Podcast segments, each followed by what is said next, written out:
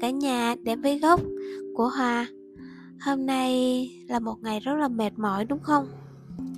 Là một ngày mà mọi chuyện không bình suôn sẻ sẽ đến với bạn. Bạn muốn tìm một nơi đó bình yên, nhưng chả biết chốn nào thật sự bình yên. Cũng giống như Hòa vậy đó. Và sau khi vô tình lướt được Facebook, có thấy một bài thơ rất hay thế này. Mình đọc bạn nghe nhé. Mong bài thơ này sẽ chữa lành bạn, cũng như sẽ cho bạn biết nơi nào là bình yên. Mong bạn sẽ thích bài thơ này. Nhớ ngày xưa hỏi mẹ, mỗi khi con muộn phiền, phải đi đâu mẹ nhỉ, để tìm thấy bình yên. Mẹ mỉm cười khe khẽ, bình yên đó là nhà, nơi có cha có mẹ, muộn phiền sẽ trôi qua. Ngày hôm nào cha mẹ dắt tay nhau ra tòa, mắt con ngân ngấn lệ, bình yên không là nhà. Ngày hôm nào hỏi mẹ, phải đi đâu bây giờ, nhà không bình yên nữa, con bây giờ bơ vơ. Mẹ yên lặng thẫn thờ, bình yên là có mẹ, con đừng buồn con nhé, sóng gió mẹ chở che.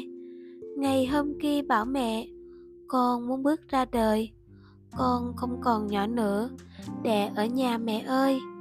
Mẹ vẫn cười khe khẽ, con hãy cứ đi xa, khi nào con mệt mỏi, hãy nhớ trở về nhà. Ngày hôm qua gặp họ, đã lỡ yêu mất rồi, cứ tưởng rằng đã thấy bình yên của cuộc đời, nhưng hôm nay mới biết họ chỉ yêu nửa vời. Trao cho họ tất cả, nhận cay đắng trên môi. Khi không còn ai nữa, giữa giông tố cuộc đời, mới gọi về cho mẹ, con mệt mỏi quá rồi. Mẹ rưng rưng nói nhẹ, về với mẹ con ơi. Ngày trở về với mẹ, mẹ ôm chẳng muốn rời, mắt mẹ ngân ngấn lệ, đừng đi nữa được không. Con chẳng che giấu được giọt nước mắt lưng chồng. Giờ thì con đã biết, bình yên đó là nhà, là khi con có mẹ giữa cuộc đời bao la. Giờ thì con đã biết, là khi có mẹ hiền, dù ngoài kia giông tố, con cũng được bình yên. Con mãi được bình yên, mãi mãi được bình yên. Từ Tiểu Tử. Mong các bạn của tôi đang nghe bài này sẽ được bình yên, và sẽ có một số bạn không còn mẹ nữa, cũng giống như họ, họ không còn mẹ. Nhưng mà bạn biết gì không? Những giây phút mà mẹ còn tồn tại trong ta, đó là giây phút bình yên nhất. Dù có chuyện gì xảy ra, cũng hãy cố gắng lên bạn nhé. Bye.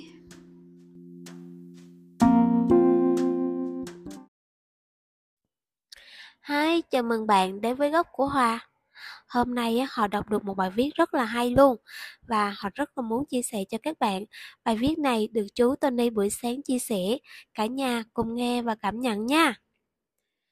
Cảm giác quen loài người. Mình rất nghiện cảm giác được ngồi cạnh và lắng nghe chiếc người yêu kể những câu chuyện về gia đình, về tuổi thơ, về biến cố, về những nỗi đau, mất mát và tổn thương của ngày xưa cũ. Vì với mình, đó là cánh cửa duy nhất để bước vào và thấu hiểu tâm hồn người mình yêu thương. Yêu một người thì dễ, nhưng để thương một người thật trọn vẹn và sâu sắc thì đòi hỏi rất nhiều nỗ lực. Nỗ lực để thấu hiểu, thấu hiểu để cảm thông, để nhận nại, để không phán xét và để yêu thương. Một người có xu hướng ghen tuông và kiểm soát hẳn đã lớn lên trong sự bắt ép, quản thúc thay cho việc nuôi dưỡng bằng sự tự do. Một người luôn thấy bất an và cần ai đó ở bên mình, phải chăng là kết quả của một tuổi thơ thiếu sự chăm sóc, yêu thương và kề cạnh. Một người dễ dàng buông lời nói sắc bén, gây tổn thương có phải là từ sâu bên trong họ mới là kẻ thật sự bất ổn? Sự tử tế, biết điều và đồng cảm của một người hôm nay được đánh đổi bằng vô số những tổn thương trước đó. Khi hiểu được quá khứ của một người, bạn sẽ không còn tùy tiện buông ra những lời nói có vậy thôi mà cũng sợ, có vậy thôi mà cũng làm không được, chuyện đó có gì đâu mà phải lòng quá lên như vậy. Thay vào đó, bạn sẽ lùi lại một bước và đặt ra câu hỏi: vì sao đối phương lại cư xử và hành động như thế? Biến cố nào đã biến họ trở thành một người như hôm nay? Sự cẩn trọng quá mức hay phản ứng thái quá kia do đâu mà có, để rồi điều chỉnh cách cư xử sao cho nhẹ nhàng, tinh tế hơn. Đằng sau một người luôn có rất nhiều câu chuyện, là những nỗi đau, là những tổn thương trong quá khứ, những thứ được cất rất kỹ, chôn vùi rất sâu bên trong, những điều nếu không kiên nhẫn, không cố gắng thì bạn sẽ chẳng thể nào mà hiểu được.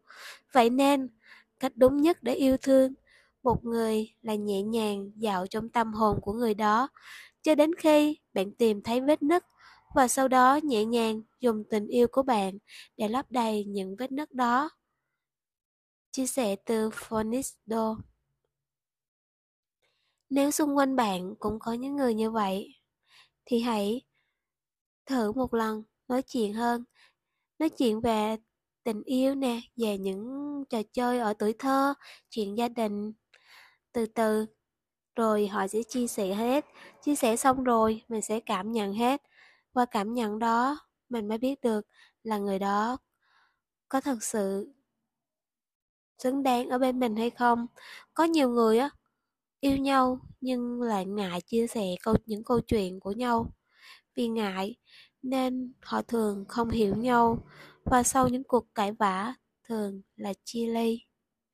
Vậy nên khi mình đọc được bài này, mình vô cùng thích luôn. Mình mong muốn được chia sẻ bài này đến cho bạn, và mong bài này sẽ là một bài viết bình yên mà nghe có thể chữa lành tâm hồn đang tổn thương của bạn. Biết đâu trong những cuộc cãi vã mà bạn đang gặp phải, có một ai đó cũng do có nhiều vết thương, nhiều vết nứt tâm hồn mà đem những hành động không tốt đối với bạn. Hãy tự tìm hiểu và chữa lành những vết thương của người đó, cũng như tìm một người chữa lành những vết thương mà bạn đang mang nhé. Chào, bye bye.